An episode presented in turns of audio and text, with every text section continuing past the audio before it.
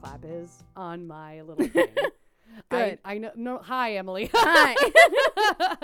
I'm sorry. I just like it's so little, whereas Yeah. normally it's quite the thing. yeah, I think that that alone. that alone. Um, we've got big balls in our face. Yeah, Hi, we've listeners. got big balls. He's got big balls. She's got big balls. My cat has no balls. I've got the biggest balls of them all. Yeah. Um, we put we did a little crafty craft project immediately before starting this episode. Actually, episode 103. um, Emily bought us these dense foam balls that are like I don't know, like like eight inches across. Yeah. they're huge. Um, and we hollowed well, technically, our Patreon bought us yes. these balls. Thank you, Patreon people. Um, yeah, you bought us and now I balls. have Mixcraft Nine, so I'm no longer recording on free Audacity, which was not cooperating. That is ever. true. Well, now we have the exact same like Yeah. recording, editing stuff, which is nice. Um, and you know we're we're doing the foam balls. We've carved them out in an effort to make them like those those foam eyes that you buy for three hundred dollars. Yeah. we just didn't want to do that, and people often don't. So this is in an attempt to you know we're always striving to make the audio better. Yeah, That's all we're ever trying to do. It's all we're ever trying to do. And the content, but the audio is the thing I feel we're in the most control of. Uh, Right. prior. well, because you know we could record at separate locations, like we said last time, but we're Yeah. not gonna fucking do that. I absolutely refuse. no. Um, unless you know COVID came back around and one of us had it, but at that point it's like we'll just take a break. Yeah. if one of us had it, the other probably also has it. That's so it's like true. at that point, We're fucked. we'll probably still be recording, just sick. yeah, maybe we'll just be asymptomatic. Yeah. uh, Maybe we've already been asymptomatic. Uh, thank you guys for joining us on the real Mhm. episode 103. Real 103. Um, shall I show you what we're drinking? Yeah, I'm thirsty. Hell yeah. I'm probably gonna chug it. Um, I will say I went to Target. I needed to do a thing for a baby shower we're both going to, and I thought, what does Target have? Turns out, like regular stuff for Yeah. regular people. Yeah. It's not like festival where you No. walk in and you're like, what the fuck is that? it's not like that. But there was one thing that made me go, oh come on, for real? So we're gonna drink that. So this is cr- yes. So this is the Crown Royal whiskey and cola. It is literally a canned beverage Yeah. Seven percent alcohol. Um, And we've and both not had dinner. yeah, no, we have not. It's We're gonna um, figure that out after. I actually this. love these cans. They're, very nice cans. they're purple. the Washington apple cans were very pretty as well. I I bet you know this is they've 'cause they got were green. the Ooh. main thing about Crown They're Royal like is that they have style. Yeah. Like they're the the the Crown Royal bag is well known. Mm-hmm. They are like embossed. It's crazy. Um, I just I wanted to know. fancy. Yeah. Um, so we fancy bitches tonight, but this also reminds me of when we used to go out a lot because I feel like I used to have a, a whiskey and cola a lot. I think Yep, that was like same. a, a drink of ours. Um, and in case there is not enough whiskey in that, What did you do? I just I just got some brandy. I I need I need it for my house anyway, but I decided to bring it. so you could just tip it on in there if you're not getting boozed up enough. So I guess we'll just Big bottle of brandy. This isn't even the biggest bottle Korbel fucking comes in. This is just cheaper than the other one. The other one co- is a big plastic son of a bitch that I didn't buy. we have Korbel around our house all the time. yeah, I know. Jake loves those good old fashioned. Exactly. And it's a pretty cheap brandy that doesn't absolutely suck. Yeah. So, let's open this. Oh, that. I don't know if wanted it was as sonically horrifying as it normally is. Also, these are not chilled because I don't remember the last you, time I brought a do drink we want that was. ice? No, I think this Oh, is fine. Okay. Let's try it. Okay. Bottom, b- b- bottoms up. I swear to God, I know how to talk. That tastes like I'm at a bar. Oh. Oh, yeah. And it's not a particularly strong pour, No, but it is absolutely. it's there.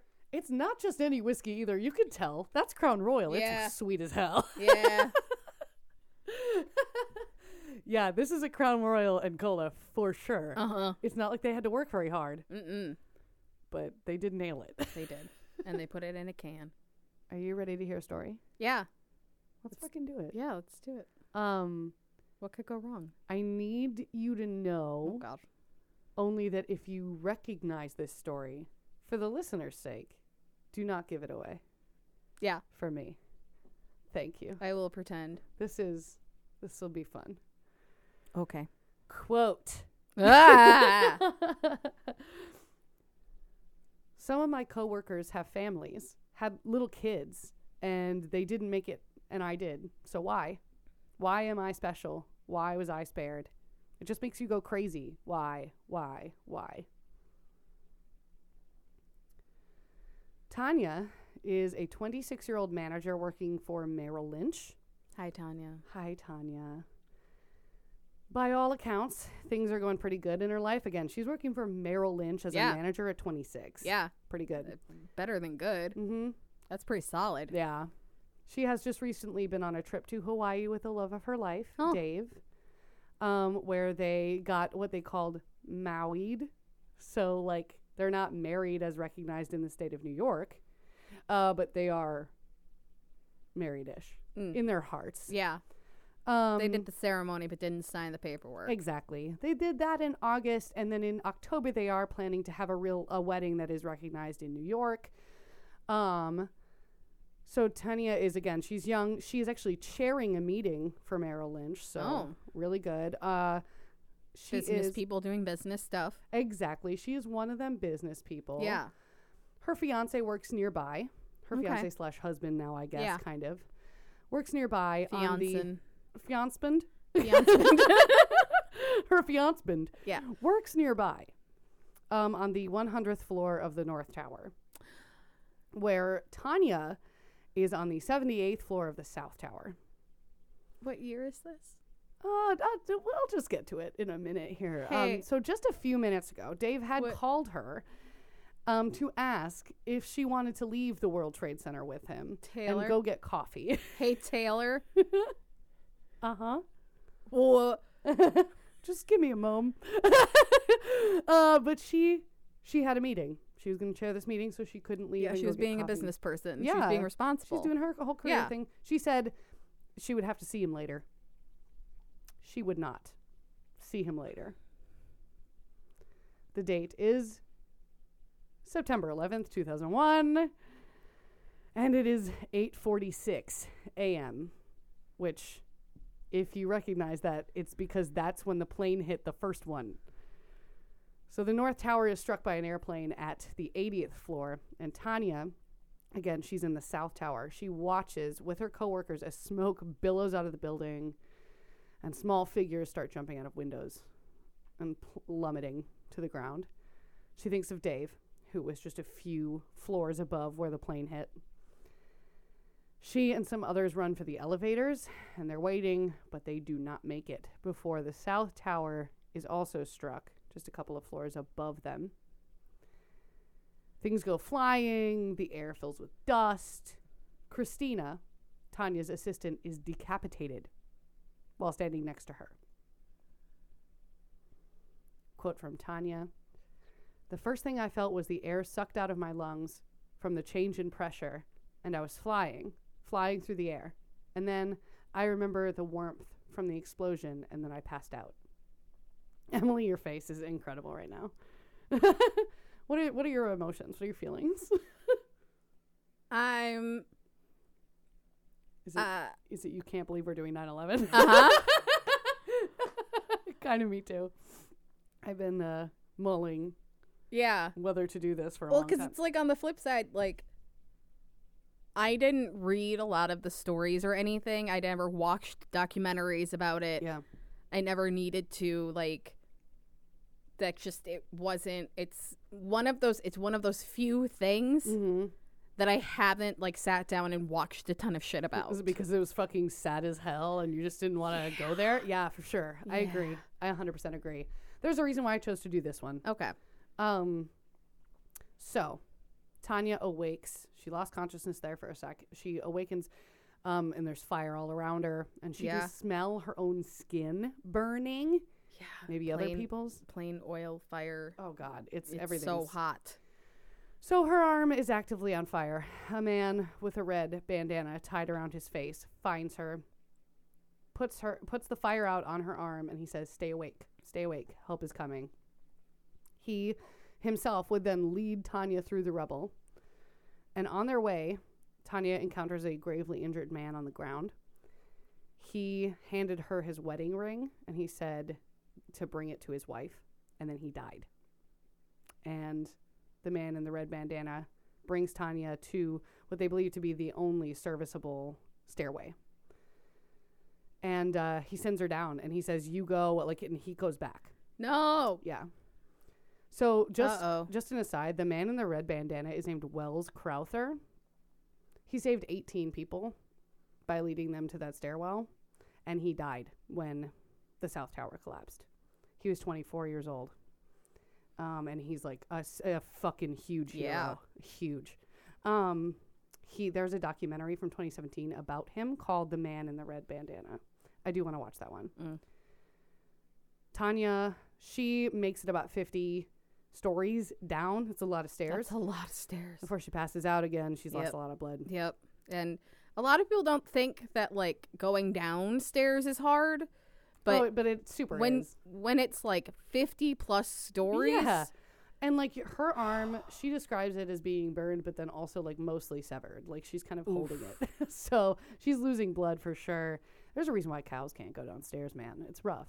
Yeah. So I do still think about that cow that got stuck on the second I floor. know. I know. I'm Um, waiting for an update on that one oh, you'll never. Even if it. you're lying to me and You'll- telling me that you found an article that said the cow was fine, I would believe I, you. I would love to find that or pretend that I did for you. Yeah. One of these days Thank I you. will. Thank you. So she passes out on the stairs, but then a firefighter finds her and carries her the rest of the way out of the building. Um, Tanya only awakes like six days later in the burn unit of a hospital. And it is only when her parents arrive from Spain, she is from Spain originally, that she would learn that Dave did not survive. So after 9 11, the people who survived sought a bunch of ways to deal with the fact that they had lived. Well, Yeah. 3,000 other people did not, a lot of whom they knew. Yeah. Um, many of them only really found like any solace in speaking to other people who had been through it. Because, like, there's only so much other people who haven't been there can do for you in that Yeah. situation. But there were a good number of survivors. That very specific I kn- trauma. I see you. I know Yeah. exactly what you're feeling because I feel it too because Mhm. I went through exactly that. Yeah, like like a, a therapy is always good and still a good thing, but like there's something about somebody looking at you and saying like, "I get, get it. Yeah, hundred percent. So these survivors they started forming groups online. Again, this is early 2000s, so the online isn't a ton of stuff, but Yahoo forums is a thing. Um, Tanya and a bunch of other people joined the uh, World Trade Center World Trade Center Survivors Group on Yahoo. Tanya, she becomes a member and then she quickly establishes herself as someone who is strong and helpful and understanding. Um, she helps new members feel comfortable sharing their story. For a long time, she she shares very little of her own. It's Mhm. really not about her. If for the, her here, she's trying to just make other people feel comfortable and find a good place to have these conversations. People think of her as very helpful. Um, and then one day, a man named Jerry Gogash, um, another survivor, invited her and the other four members to join his support group called the uh, World Trade Center Survivors Network. And they they meet online and they meet in person. And it was then that Tanya finally created a post detailing her story, the story I just told you, and the horror of it, and of losing her fiance, and of seeing the things she saw. Um, and that that brought people to her immediately. Yeah. Their, hers was the worst story they had heard. Yeah. I mean, Um, it's pretty fucked up. It's pretty fucked up. Um, there's a survivor named Brendan Chellis.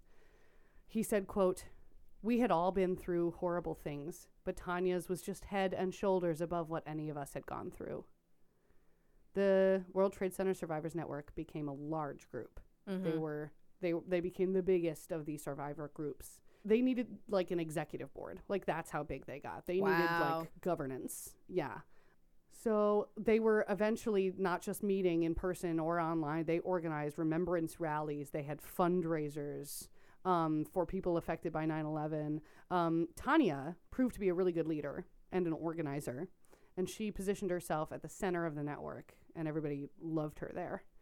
Um, it was Tanya who made the arrangements for the survivors to go on site for the first time because they wouldn't allow anybody at the site of the wreckage yeah, for a long time. They were still yeah. they were working on that for years. I think it was at least a couple years before, because you know, like when they were finally there, it was like a pit in the ground. yeah. Whereas for a, a lo- long time, it was debris and all that stuff they still Yeah. had to pick up.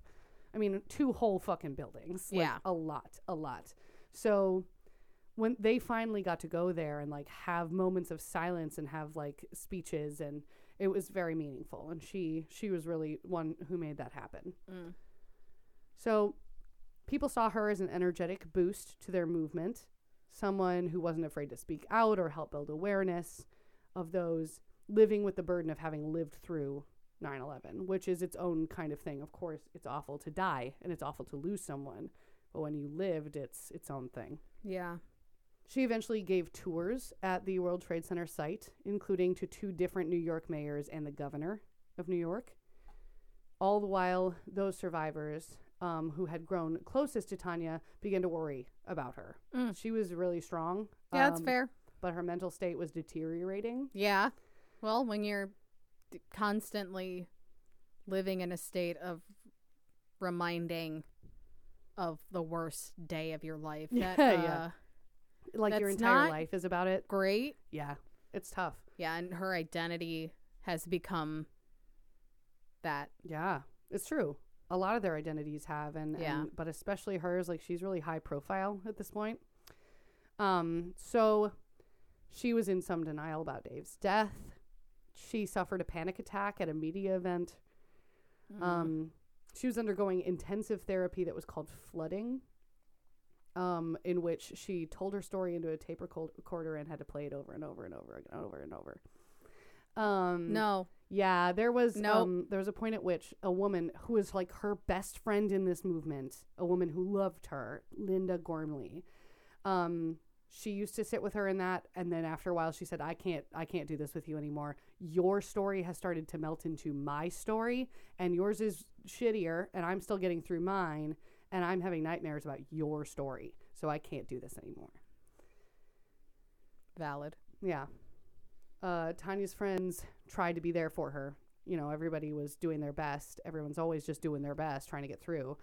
Um, but they were becoming increasingly worried that she would kill herself. Yep. Yeah. Even still, Tanya continued to work. Eventually, Gary Gorgash, uh, the founder of the Survivors Network, was voted off his own board of electors, and Tanya was voted the president of the organization, which Oh, was a God. yeah, it was a position that hadn't existed before her. So now she's the president, and there hadn't been a president. That's how much people wanted her to be in charge, I guess. Trusted what happened her. to Gary? um, she Why did it- he get the boot? I, you know, and he he also was like, I don't really know how I managed to alienate all of those people. I don't really know how this happened. He was pretty upset, actually. yeah. Um, so either way, though, she's going on. She actually won nonprofit status for the organization. Like they're a business and a nonprofit now in New York. I'm sure that's hard. Yeah. Um, she used her own money, a lot of her own money, to fund events and bring in speakers. The organization was her life. And then in 2006, so five years later, five years after the event anyway, reporters at the New York Times began doing a story on 9 11 survivors for the fifth anniversary of the Mhm. event. And they found that Tanya had become somewhat of a celebrity, basically, among all the survivors. And that she hadn't been among those interviewed in the immediate aftermath of the attacks, even though her story is like incredible, but they had missed her. Well, I mean, she was in a burn I, unit. there's like, that. She wasn't conscious. Yeah, but still, the reporters were they were like, okay, let's let's go approach her for an interview now. But Tanya refused. She'd said in the past that she didn't like sharing the details of her story because she didn't want like that to be in other people's heads. Like that wasn't that was for her to deal with and not other people. Um the reporters were relentless though. They they contacted they Tanya are. yeah, frequently with questions. To those around her, it became clear that that the story wasn't just about Tanya. It wasn't a, like an expose. It was an investigation. For some reason, they were investigating her. And they were calling her survival story into question. Uh oh. Uh oh. So friends tried to help. Again, like Tanya has friends, uh, and they're all these survivors. They all live for each other. Like the, so many of them were like, these people dug me out of a pit and made me a person again. Like these are my best friends, and it's all just because they happen to survive together. So her friends try to help. Linda, her her best friend in the org, uh, pushes her to reveal the name of the firefighter who got her out of the building because that is the only person in her story who is still alive. Tanya would not reveal his name. Yet another survivor in the network, a board member, Janice, told Tanya, "Okay, just get a lawyer. They'll they'll be your mediary. You don't need to talk to these people." Yeah. Tanya was hesitant, she said, because she was not actually a U.S. citizen. Nobody knew that. She was worried about it. Janice was like, fuck that. No one cares. You're a 9 11 survivor. Like, go get a lawyer. Eventually, Janice went with her to the lawyer's office. And Janice was only allowed in the room at the very end because of, you know, lawyer Yeah. privilege. Um, but in that meeting, when she is allowed back in, Janice realizes that the story that Tanya had been telling all the survivors was different than the story she was telling her lawyer.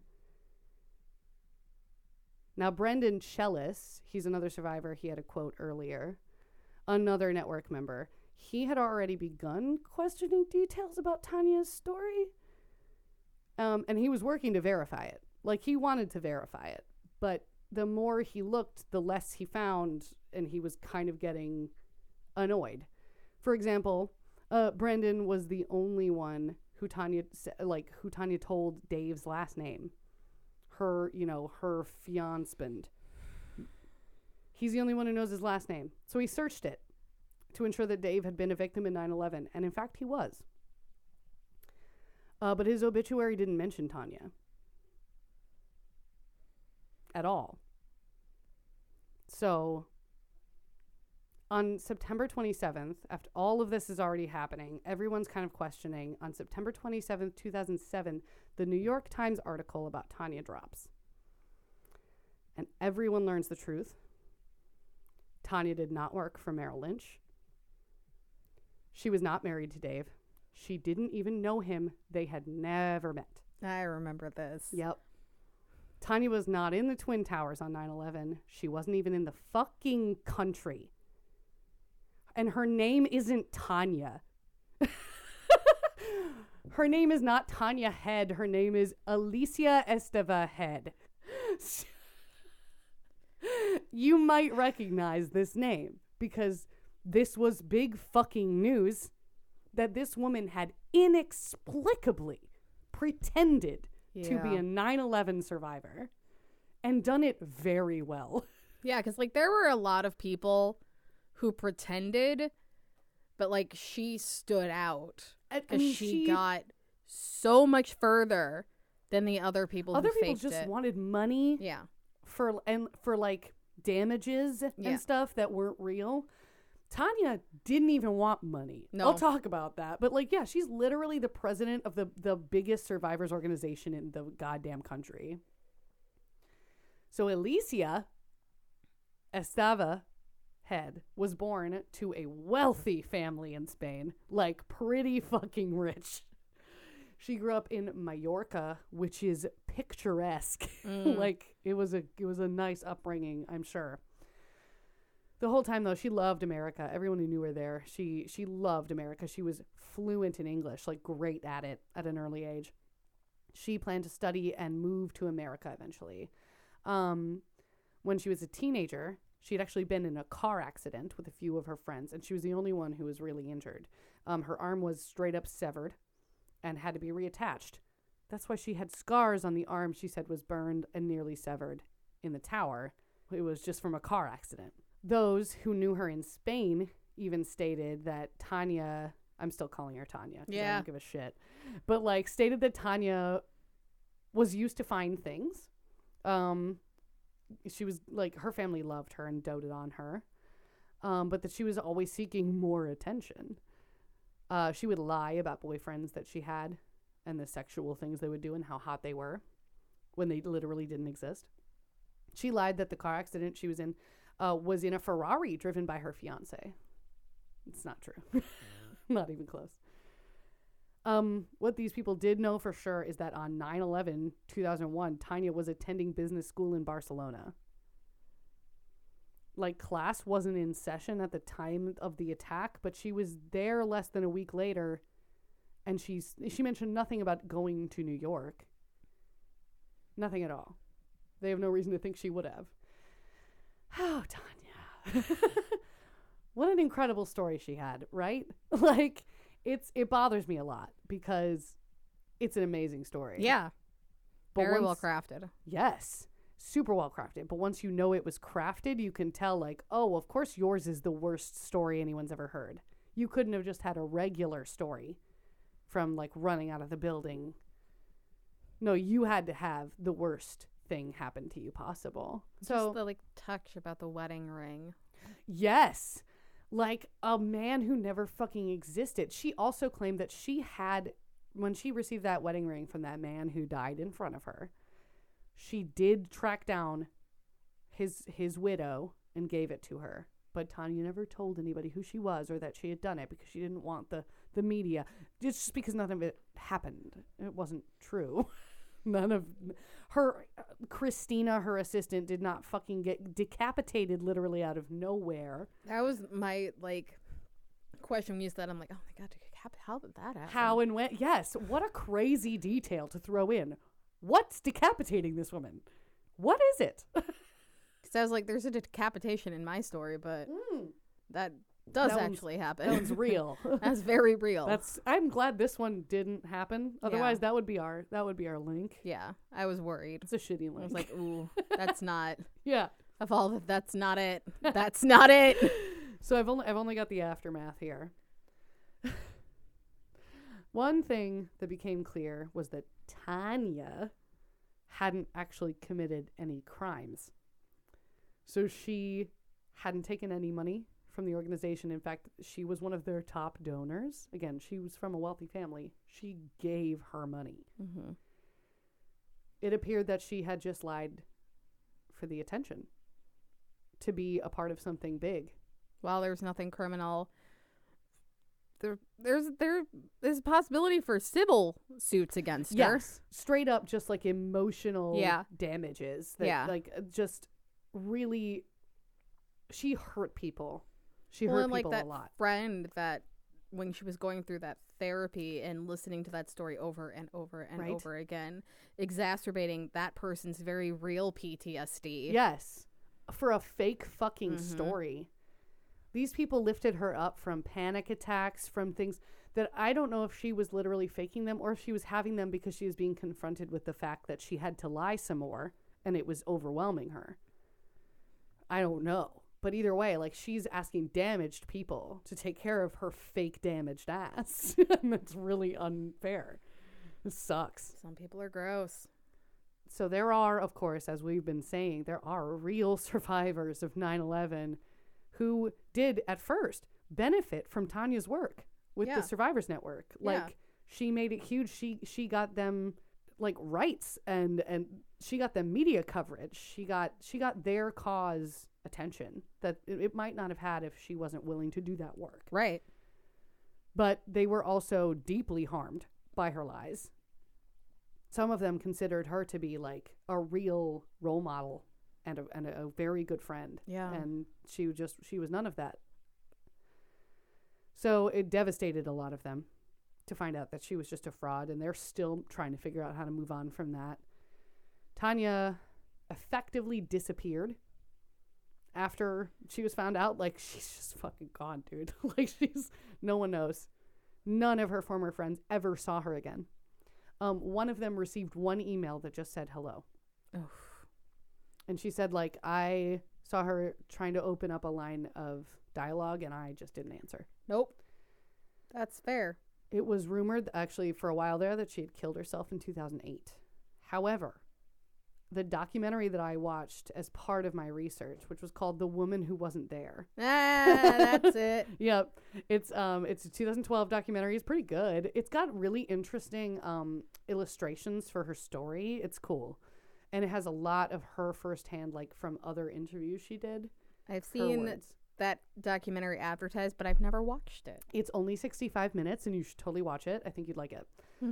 Um so this documentary was made and at the end of the film the director shows footage of a woman he has filmed on the street in New York and it's fucking her. And that's from 2011. He gets in her face. She looks immediately angry that someone is filming her. She's like she's like gesturing off camera at, at stuff and then it just blacks out supposedly this woman threatened to call the police and then just disappeared into the crowd that was absolutely tanya so she may still be living in new york. She might be living more often in barcelona but no one has been able to confirm one way or the other. It's the other thing with money. yeah. You can disappear. absolutely. She wasn't using she could just have a different name at any Yep. time obviously and have it work for her. So i will say there's a couple of quotes just from the other survivors. This is from brendan chellis.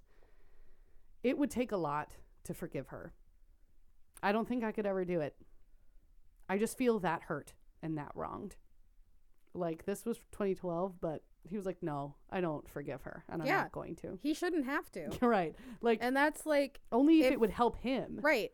If it's beneficial to the person who's doing the forgiving, because forgiveness is for you, it's not for the other person. Mm-hmm. If it's beneficial to him to forgive her and he wants to do it, great. Mm-hmm. But if he doesn't want to, great. Yeah. He shouldn't have to. Mm-hmm. Like, that's the thing that always pisses me off when people are like, you should forgive them. It's like It's like, why? I set a boundary that they violated, Right. and I in turn feel very violated by this affront. And like, I am establishing that I am still upset about it. mhm. I agree that like people shouldn't let things that other people do eat up their whole lives and become their lives. Yeah. That is that's going too far. That's too much. That's giving that person too much power. Yeah. The person who hurt you and now has power over you forever, Yeah. maybe. But like I think that you can be at peace with something and still not forgive someone. Mm-hmm. Absolutely. You I can move on from something. And just because you've moved on from it doesn't mean you've forgiven the person. Right. It's just you've made your own peace. You've come to Right. terms with what happened.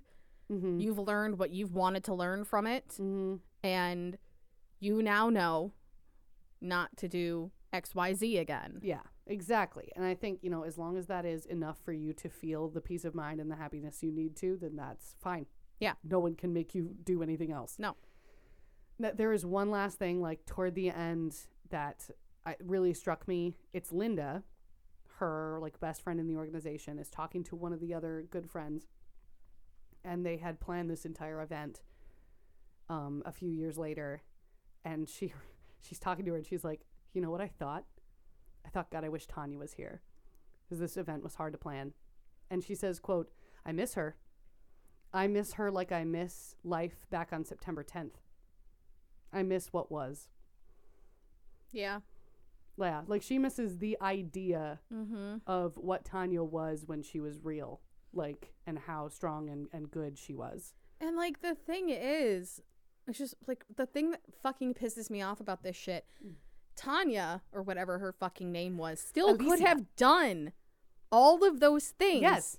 as an act of support Mm-hmm. to the survivors. She had wealth and privilege. She had wealth and privilege. She was organizationally sound. She could have Mhm. still donated and been like, "Hey, I understand on a surface level of that immediate pain, but I have no idea what you're going through. How can I help How you? can I help you? Can what I- can I do can I organize to get for you the recognition that you deserve?" Yes. Like she she didn't need to make it about herself No. in order to help these people. But she did. She had to, in her own mind, I'm sure, make it about herself for it to be worth it. Narcissist. Yes, exactly. Like Yep. she's a narcissist. Full blown. 100%. It's upsetting that she could feel the empathy that she feels for people and still be one of those people, like one of those narcissists. I have to wonder if the empathy was real. or maybe I after a certain point when you live it like that, how much of you thinks no, my lie is the truth. I'm telling the truth. Well, Because it's like if have she to was going convince- through that flooding. Mm-hmm. That's going to help convince you, that's for sure. Yeah. Maybe her reaction to it was real enough just because she was bombarding herself with a terrible story that she had concocted so much that it was getting to her. Yeah. Like, it's. She just didn't need to do it that way. No. I completely agree. She still could have helped them. Absolutely. She didn't need to lie to everybody and their fucking brother. Like, ridiculous. Oh, also, like, one of the major things that happened that made her move from Spain to America is that her father was embroiled in, like, a gigantic money scandal. He and her brother w- were put in jail. So it's, eh, I'm, she comes from a family of just like, yeah, lie and then just like give money then until we'll people stop figure it out. yeah, exactly. So yeah, that's that's Tanya Head, a not real survivor. I've never done that before. I hope people don't feel cheated of a survivor story. I just thought it was fucking fascinating. I feel cheated. I'm sorry. I really appreciate that like we could have the discussion as if she was a real survivor at the beginning though, because then it's like, yeah, don't you feel cheated the way everybody who knew her did? Like it sucks. You found like the one thing Yes. That I That's all I wanted. know like nothing about. well, like all I I know fucking my wanted. experience Yeah. and like I everybody feels know that. Mm-hmm. like my friend's experience. But that's enough for you. But that's, that's, why it. That's it. I'm good. I think if you had been um, a survivor of a serial killing attack, you probably wouldn't be looking into those either. No. I think that everyone has had enough of a certain thing. And a lot of people have probably had enough of 9 11. Like, Yeah. just from having gone, having been in the country when it happens. yeah. Like- it's like you don't really like look at a lot of the serial killers in your area in terms of stories. Yeah. God, I finally read that I 65. Yeah. But, okay. Send, us. Send, sorry, I was to say, send us, bitch.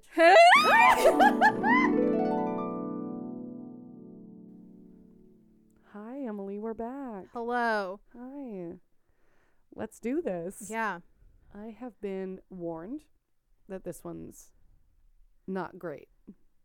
Yeah. So, All right, let's talk about the prison system. yeah. It's broken, as we know. Oh, And we it's- know. Hella racist, Yeah. as we know. I watched last week tonight. I know a lot about the prison system. Yeah. They've done like four episodes on this shit because it's so fucked up. Yeah. Um, ACLU has also been pushing the UN to try and give a fuck about the American prison system, Great. Nice among someone other things in the US, including police brutality and all that shit. Mhm. Um, but the ACLU has the National Prison Project, which is dedicated to trying to ensure that the nation's prisons, jails, and detention centers comply within the Constitution, domestic law, and human rights principles, which all of the above do not, It's weird how especially detention centers. We still have kids in cages. prisons are also private owned most of the time. They don't give Hey. a shit. It's funny that you should mention that. Because Uh-huh. I do have that where I say, don't even get me started on why privatization of the prison system is so incredibly bad and dangerous. Um, so, the United States has the highest incarceration rate in the world, five to Oh. 10 times higher than countries like Canada, France, and the UK. Obviously, as we know, black man is six times more likely to be incarcerated in the US than a white man is, assuming he survives the interaction with the police. Wow, we're all shocked. Um, and because the privatization of the prison system has happened, there is no formal oversight and no independent authority to monitor prison conditions to enforce, you know, a basic minimum standard right. to meet human needs. Because it's clear like the correctional system itself cannot be trusted to monitor Right. itself. Now, could talk about Attica, not going to. Hmm. because that is a totally different beast. That doesn't doesn't quite do what we're going to do today. No, Mhm. we are going to talk about the 1980 Old Main prison riot, aka the New Mexico State Penitentiary riot. Hell yeah. Sorry, riots uh, sound interesting and fun and bad. Not but also fun. good. Uh, Here's no. a, a, a prison riot just sounds like the only time where whoever's getting punched, I'm for it. Yeah. like it's like the guard, yes. The Yeah. prisoner, yes. Depending on their crime. Right. if they're in for weed, then no. I'm going to make you sad Oh no. because I knew you were going to say that. Damn it. I know you so well. With the thing about the weed or the punching? All of the above. okay. So this took place February 2nd and 3rd in 1980. Uh, New Mexico State Penitentiary Old Main uh, was a maximum security prison, which was south of Santa Fe, and was the most violent prison riot in American history. Uh, inmates took complete control of the prison, Oh, and 12 officers were taken hostage. wow, holy shit. Um, at least 34 inmates were killed by other prisoners. Um, most were tortured and mutilated. Whoa. So some of the prisoners just decided I'll I'll take this opportunity of Yeah. anarchy to Yeah. to kill some people. Yeah. That's not Not good. all of them. Like some of them were like, yeah, no. And the reason for the riot is valid. I will give them that. It's just that some people are there in prison. Some people took it to an extreme, He- sure. Yeah. like you do. Mm-hmm. More than 200 inmates were treated for injuries. None of the 12 officers taken hostage were killed, but seven suffered serious injuries caused by beatings and sexual assault. Ooh, oh God. Yeah. Okay. I mean, I'm glad they weren't murdered, but Jesus. I'll get to why they weren't murdered. Oh. Now, we've talked before about a lot of things. That was very specific. We've talked about some stuff in the past. I think Remember? I think the brandy might be hitting a little. You know, we've talked about the stuff in the past with the things. you know. this um I was reminded today of our worst episode ever in terms of details when I talked about the Oh, Japanese yeah. killer. Yeah. I still flash back to it Uh-huh. every now and then. Yeah. I have PTSD This isn't- somehow. I could have gone that bad with this one Thanks for not. because they do get very graphic with some of it. I won't I appreciate that. for the most part. I really There's a few it. things that I, I, I have to. Now, even back in 1980, prison overcrowding was a thing, sure. which shouldn't be surprising. And prison services and facilities were bad. Again, not surprising. Uh, this riot was the reason for a lot of initial prison reform. So the guards were not well trained at all. Like, no training. They gave them a tour of the prison, told them what each cell block was, and then sent them on their way. Put them in charge of people who've done varying levels of bad things. Give them a fucking nightstick and tell Yep. them how far away to stand. And good luck. Yep. So, yeah. So the guards banded together because that's also how you survive in prison. It's why the racial divides are so strong Yeah. because you form groups and you stay within your group and there is safety in numbers. And those groups just so happen to be racially divided by a lot, even with before you have like, like Yeah, before, prisoners are like- largely black Yeah. and and guards are largely white. Yep. Uh, shocking. So this prison surprisingly did not have a ton of black people. Hmm. New Mexico. You I was just going to say So, it's a lot of Latino people, Yes. isn't it? Okay. And a lot of white people Okay. who Well- were part of the Aryan Brotherhood. Oh, so we've got some skinheads. Oh, yes. great. Yes. We love a Uh, skinhead to escalate a situation. in terms of violence, they definitely contributed a lot and took control of the riot and were the ones negotiating and making demands. great. yeah. Uh, they weren't voted into power. They just Took it. Were white men about it. Well, yeah, I mean, they liter- their whole thing is to think we're superior and we should have power. They did realize one thing, which I'll get into, uh, but the guards were not good at their jobs. They were violent and they had, instead of just segregation units and like solitary confinement, Mhm. they had full sensory deprivation chambers What? That they would put people into for like 15 days. Oh my god. And that would like drive you insane. black holes, no sound, no That's- noise, nothing, no light. And There you got a sandwich three times a day. There are people who can't handle that for 15 minutes. Yes. a guard talked about somebody being in there for 15 days. And they came out and they were a model prisoner. Yeah, their Yeah, brain they- was jello. Yeah, they were broken. Yeah. Yep. You they broke weren't a person That's anymore. what, that's what they wanted to do. Yeah. That's why you put someone in solitary. Yeah. And they would also they had a specific set of stairs that the prisoners knew if somebody was being taken to those stairs they were going to be thrown down them Oh God. by the guard So Mm, there's one prison guard who I'll talk about later okay. Who found all of this to be a problem, which is very normal reaction If you're a normal person. if you're a normal person. Yeah. But another tactic that they used, um, because they did have a unit that was specifically segregation, which was to protect the prisoners in there. But they started using it as like a tactic of like, I'm going to put you in there and I'm going to tell everybody that you're a snitch. Okay.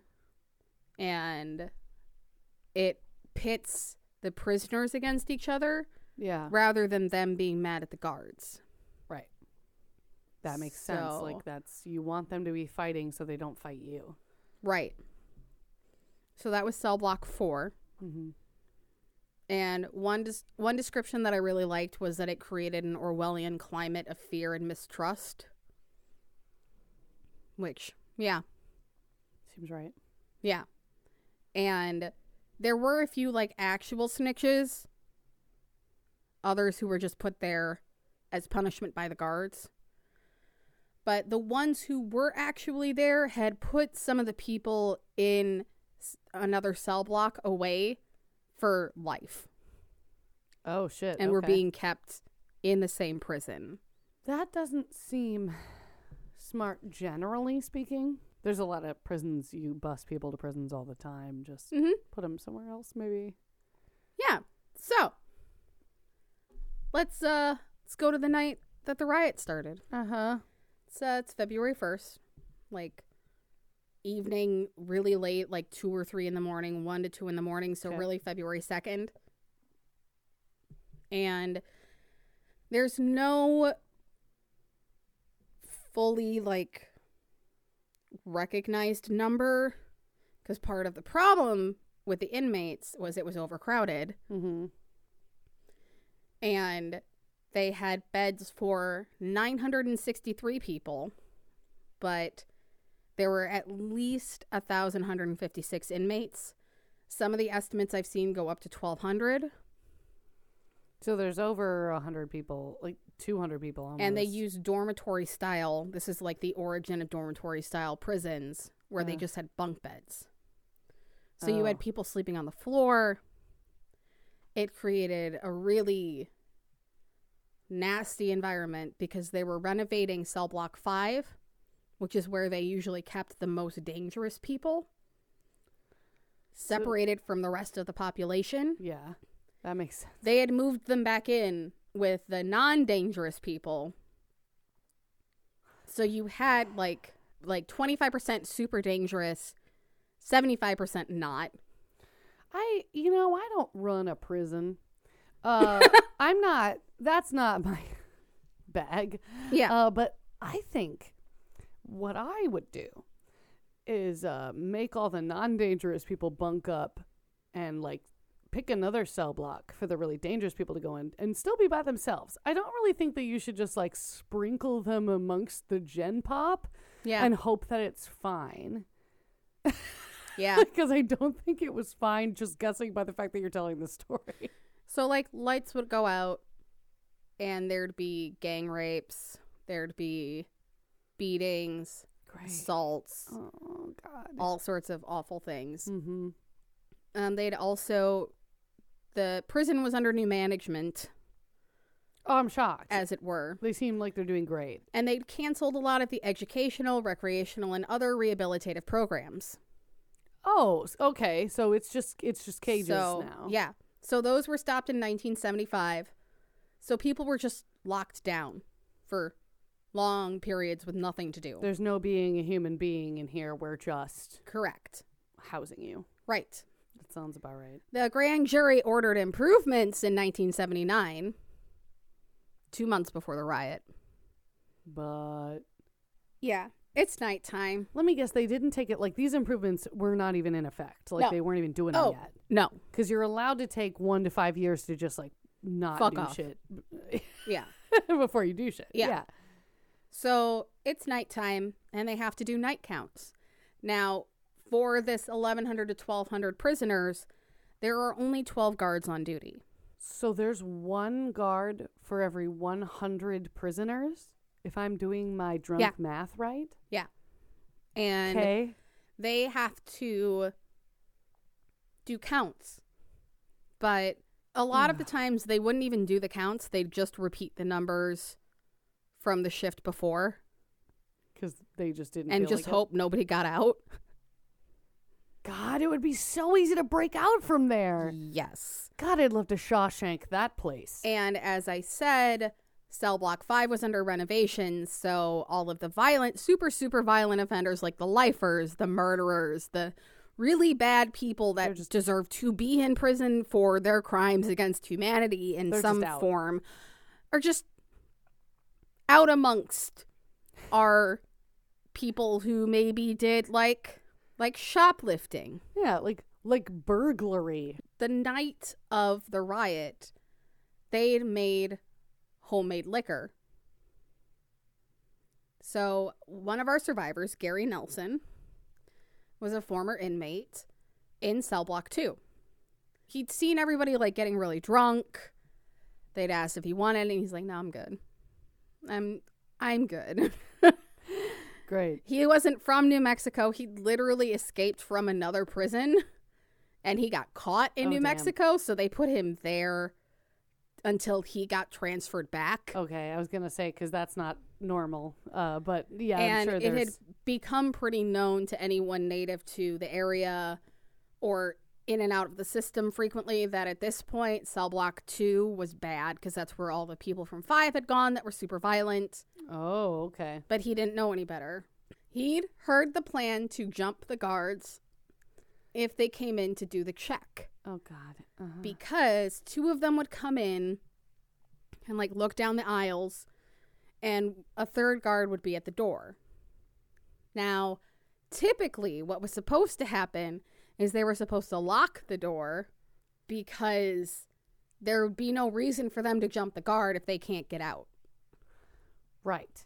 Like you are locking yourselves in with the prisoners then, but like Right. they that's But like fine. everything would get locked down. Mhm. Everyone was aware that they were there.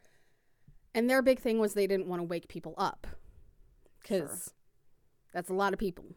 Yeah, you would like them to be asleep. It's probably Yeah. easier to manage. Yeah. When there's twelve of you. Yeah.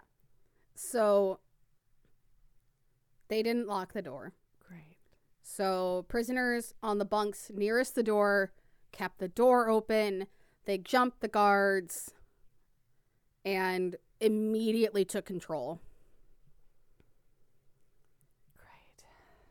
I mean, way to go on your follow through. You said you were going to do it, and you did. And mm, they did way to it. go. They fucking did it. Damn. Uh, so it was quick. Obviously, this kind of shit, it's like done. It's time. There was three of them. Yeah, Like, in a 60 foot room yeah. full of prisoners. Drunk. Um. Yeah, you're done. Yeah. You're done. So. Gary Nelson is quoted as saying, "It's surreal. It's really surreal." I could say that most of the time I was just apprehensive. I can't say I'm scared. Hmm. 'Cause he was just like, "Okay, you guys do it." And I was I like, mean- "Oh shit, they did it." I think if a hundred guards had come in and said, "All right, fuckers, like we're taking Right. over," that's scary. If your fellow inmates are like, And hey, like he didn't know them, they didn't know him. He hadn't done anything to any of them. right, He hadn't been there long enough to piss any of them off. there's no one to be afraid of. They weren't he wasn't the target of the rage. Right, he might benefit from it. In fact, Right. So, four officers after that were then taken hostage. Now, they might have been able to contain the riot if everything had been locked up correctly. Mm-hmm. So that takes us to our next survivor, Larry Mendoza, who was a correctional officer, Mm. uh, who who his shift was he was done. He was done for the day. Oh no. But another officer had been like, "Hey, come have a cup of coffee with me, Uh, real quick." And he's like, "Sure." that sucks. That really sucks. He could have been out of there. Yeah. So they were eating and they heard voices and like a ruckus. And he looked out and he saw somebody that he didn't recognize in an officer's uniform. Uh, when there's only 12 of you, Yeah. that's suspicious. Yeah. It's real sus. And he was like, oh shit. Because they were standing by the bar, or like at this point, they're calling it the grill of like the prison bars, Oh, keeping sure. it open and giving direct path for prisoners to get to the control room. Oh God. Oh no. which had just a few weeks earlier been updated to have bulletproof glass. Now, here's the thing with bulletproof glass. Oh yeah. Um, it is technically bulletproof. Yeah. It's not fire extinguisher proof. Yeah. Being bashed repeatedly into it, followed by steel pipes. If I'm thinking like bulletproof glass, among other things, has that coating on either side of it, so it doesn't shatter the way glass really does. No. but it's got It's like it all it's kind of- tempered. Yeah. It does like the spider web crack. Yeah, and of like a you kind of windshield. dent it Yeah. until it's it falls over. Yeah. Yeah, that seems possible. Yeah. So they got a lot of the doors open, but in the control center, they couldn't get the cell doors open in block four, which is where all the snitches were being kept. Oh, so a lot of them had a vested interest in getting into cell block four to beat some snitch ass. I imagine. Yes. So, as I said, we had the Aryan Brotherhood present. We also had the Chicanos, Oh, which, speaking of Latin gangs, great. Latin prison gangs specifically, Oh man, uh, what a concoction. Yeah. So they formed an execution squad and 'Kay. got into cell block 4. And they couldn't for the ones who were literally going there, a lot of them got high first because they went into the medical wing. I was just gonna ask on what. Oh yeah, anything they could find. Literally anything they could find in the little um, prison hospital. Great. Painkillers, I Got imagine. Mostly. Cleared the fuck out. Yeah. I watched an interview with one of the guys that survived it. I'm not talking about him. He's very much a white supremacist, Oh. open Aryan Brotherhood. Like he was like, yeah. He's like, yeah, I was one of the people that was calling the shots. I'm like, good for you, buddy. Yeah. Okay. Great. Ugh. So, like I said, they didn't have a way to unlock the doors. They didn't have the keys for cell block four. Right. But they did have acetylene torches Oh. Oh. oh no. that were left by the construction crew that was working on cell block five's renovations. Again, I'm just as far as precautions. Like maybe you can leave your torches on a regular site. Right. Like, but maybe not not, a in a prison. yeah, maybe we have extra regulations on that. Maybe no no tools whatsoever should be. They left did also very smartly for them. They set a few very strategic fires, including in the psych wing. Mm. They burned all of the psychology records. And because this is the 80s, everything is still paper. Yeah, there's nothing online. That's not a thing. Oh my god. Yep. They just started everybody's fucking psych records over. Yeah. Like They burned all the paperwork, Holy shit. everything. Damn. Um, I like I am so oscillating between being extremely excited for these men and also very afraid. if they'd just done that Ugh. and like made demands for improvement, yeah. I get it. hmm But one of the first things they demanded was for a pool table. Look, they're bored. I don't Right. even- I don't even mind that. Just don't torture people. Well, we're going to get to that. I don't want it. Don't This want is not the light. Ugh. So they got the torches. They figured out they could use the torches to cut through the prison bars and melt the locks to open the prison doors for Smart. cell block 4. It took them 5 hours. Oh my god. They're high, and they just decided, Right. yeah, we'll spend five hours. and on they this. kind of like staggered in and out because some inmates left to raid the records office Hmm. to look for files to identify who the actual informers were. So, like, really, they're really. They like, got some of them. Organized. They also took the walkie talkies and were communicating back and forth.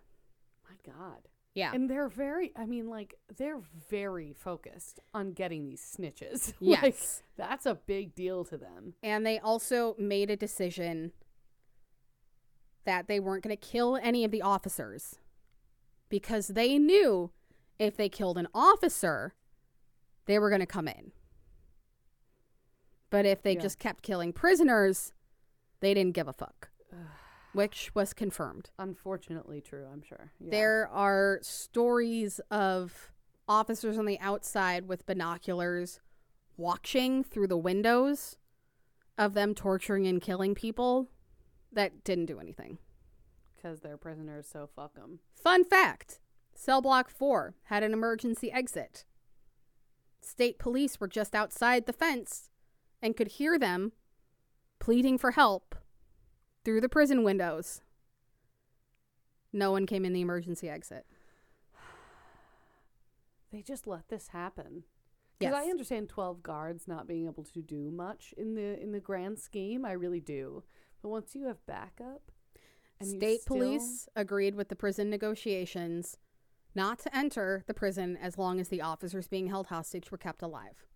so they had negotiated by Oh, that yeah. point. Uh, Because they could also hear on the walkies, because I mean, that was prison property. I guess. Lord. So, what they did to the people that they determined were snitches was not good. I imagine not. Uh, there was a lot of torture, there was a lot of mutilation. They didn't use the blowtorches just to get through the bars. Uh, I would say leave it up to your imagination, but don't imagine it. Guys, don't. I'm If you're merely going, to, watch a documentary about this, Yeah, like, no. just prepare yourself. Ugh.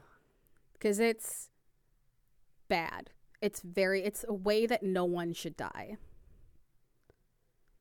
Yeah. Um the one I am going to talk about is someone who should have survived, who never should have been in that prison. Uh, there was a 21 year old prisoner named Mario Mhm. who was originally jailed for shoplifting. Oh. He was placed in cell block two with the violent people, God. and within his first week, he was violently gang raped. oh, He wanted to file a lawsuit against his rapists, so prison officials decided the safest place for him was going to be in cell block four because it was supposed to protect him. sure. This part is not the light. Mm. He was found hanged with his throat cut, and they cut off his genitals and shoved them in his mouth. Oh. And odds are that was done before he died. Ugh. Um, and all he did was shoplift, yes, and that's what happened. Yep. Ugh. they killed people with the cut off from the acetylene torches, the different pipes from the prison bars. They would like heat them up and shove them through people's faces. Oh my god. they beat them to death. Um, they found other work tools that the construction people had left behind, uh, and shanks.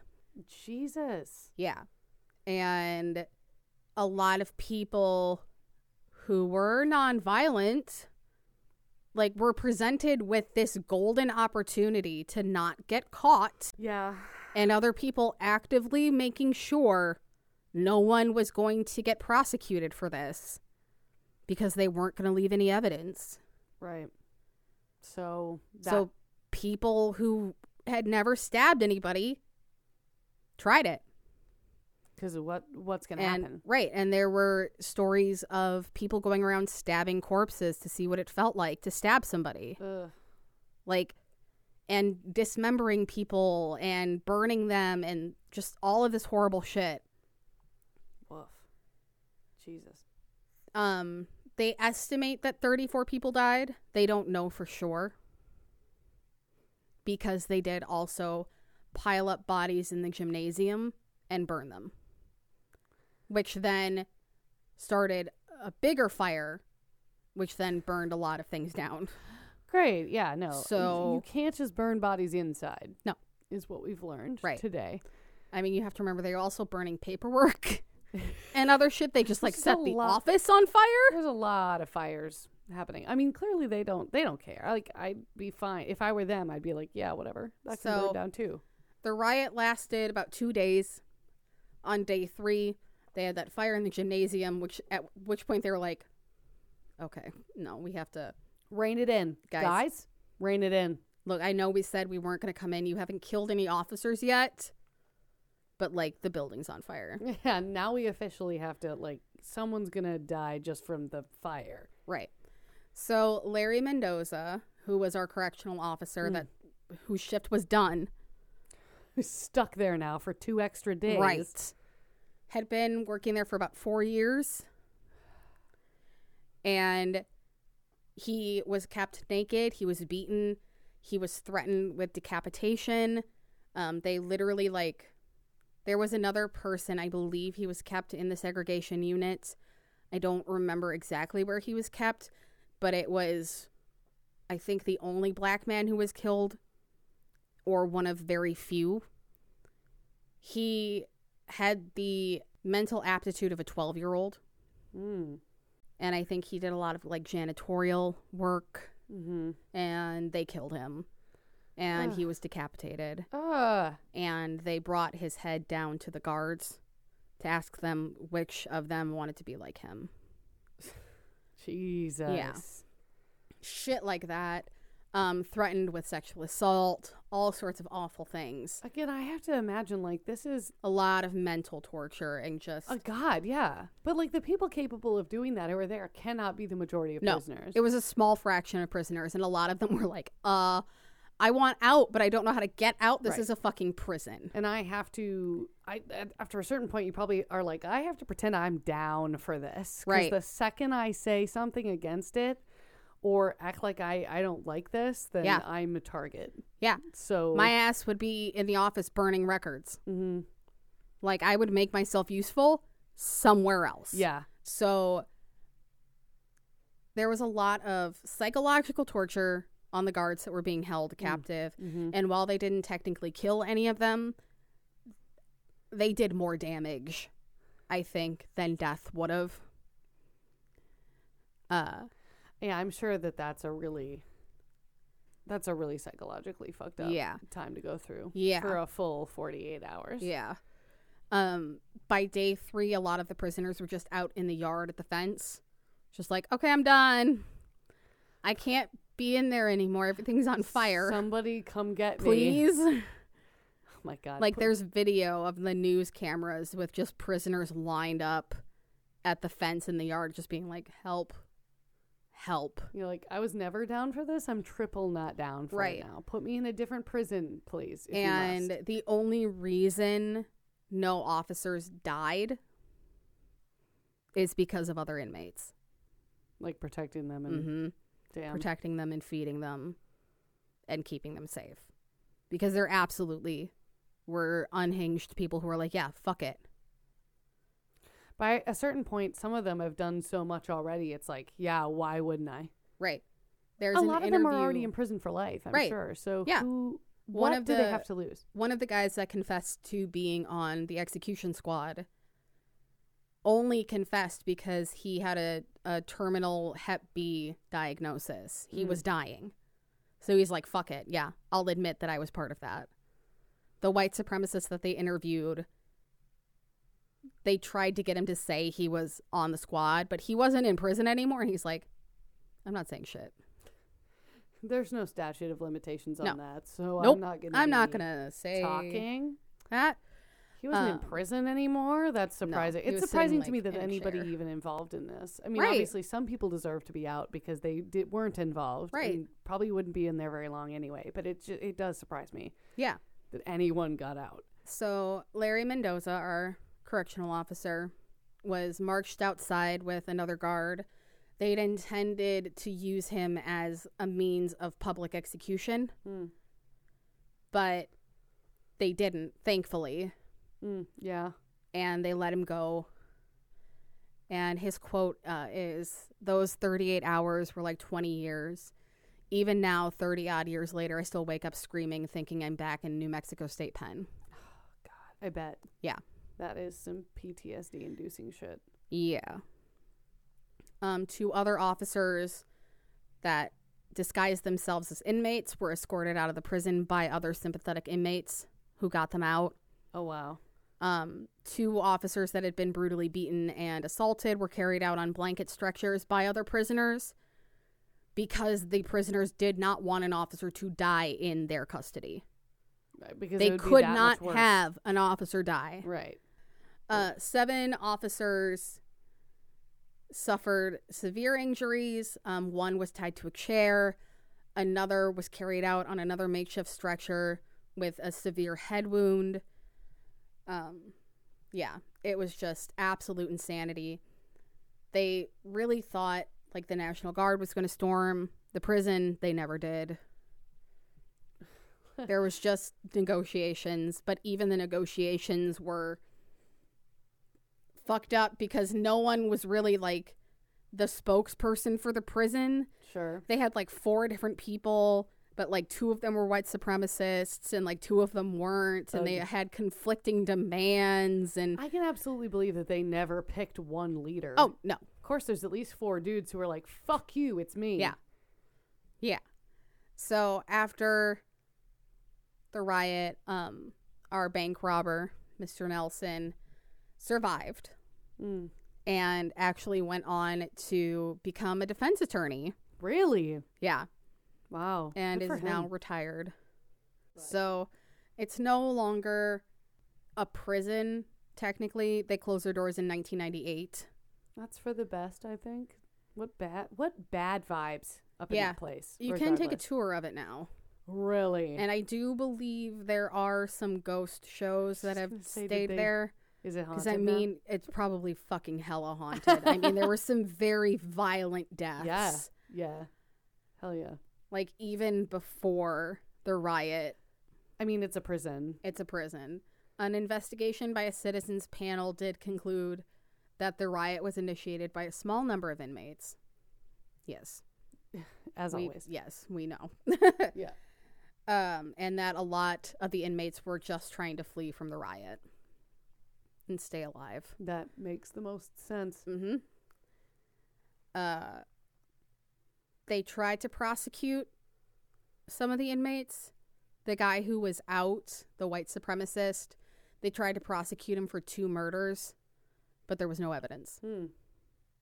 So they couldn't get the charges to stick. Jeez. I mean, And no one came forward God. as a witness, which, yeah, they literally watched what they did to people who snitched. hmm They, I've never been Uh, more motivated to not snitch. Yeah. Goddamn. Unsurprisingly, some prison reform came from this, Thank fuck. I mean, not sure a lot. Yeah. But something. Actual reforms were held up by negotiations for almost two decades. Uh, a lot of the evidence was lost or destroyed during and after the riot. Um, systemic reform after the riot finally was kind of undertaken in Duran versus King consent decree, which like helped develop the modern correctional system in New Mexico. Um. Yeah, that's infuriating and Yeah. very troubling. That's a Yeah. really fucked up story. And I have no warm fuzzies after that one because No, nothing good none. came from it. There's none there. You know, the only thing I learned out of the thing you just said is that the cell blocks you wanted to be in were one and three. Because Yep. you didn't mention those at all. I did not mention those at all. Probably means they were pretty chill. Yeah. Yeah. not full of violent criminals or snitches, and not being renovated. Yeah. Um, yeah, count me down for being in number one. I'll just, Yeah. I would just chill there for two days. Yeah. Good God, what an awful story. Well, I kind of just want to lay down in a pile and die, Yeah. but I've I got think soft blankets for that. I'll, drink instead. Oh. Listen, how about we just relocate to the floor that sounds good. and I'd I'll just- honestly do more, except that I have to work tomorrow. same. Just stupid. Ugh. I hope that you, listener, are not listening to this on a night where you have to work tomorrow.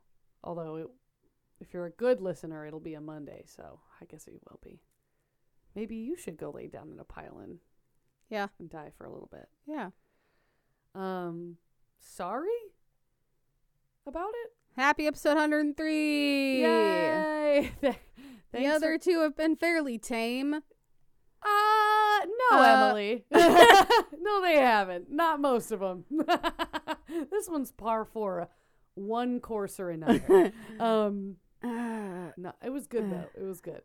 I don't think that you should actually be like maybe any of our survivors. This maybe the one guy who went out and became a defense attorney. What was Yeah. his name? uh, Mr. Nelson. Mr. Nelson. Yes. You should be like him. yeah. 100%. Like maybe 'cause- don't do a bank robbery, although I get it. I mean, 100% I get it. I Especially fucking if it was get it. non-violent and you, Yeah. you know, nobody got But, hurt. like, Fuck it. You know what? I have it. I got this. Uh-huh. Be like the prisoners who still in the face of danger went above and beyond to try and keep others safe. There we go. Yeah. Because there were plenty of them. I'm sure. And don't be like Taylor's not survivor. Do not be like Tania Head. Um, Be like the others. Yeah, be like every other 9/11 survivor who band together to try to Right. help each other through a hard time. Mainly, what we're saying is be like the people on the fringes of our story because they were the better ones. Yeah. Ah, and that's the nice thing, though. You can always, in every story we tell, you can always look around and find somebody who's doing something good, Yeah. even if other people are doing something bad. Thanks, guys, for joining us on another episode. We will be back in just a couple of weeks, as always. And in the meantime, you should never, ever, ever, ever, ever, ever, ever, ever forget your can of Soup. soup for this one. Soup for Yeah. your family. Yeah. This Because soup for your family is how you're going to bring down systemic oppression one can at a time. one can at a time. Is it Campbell's? Is it Progresso? I don't care. I think it's progressive.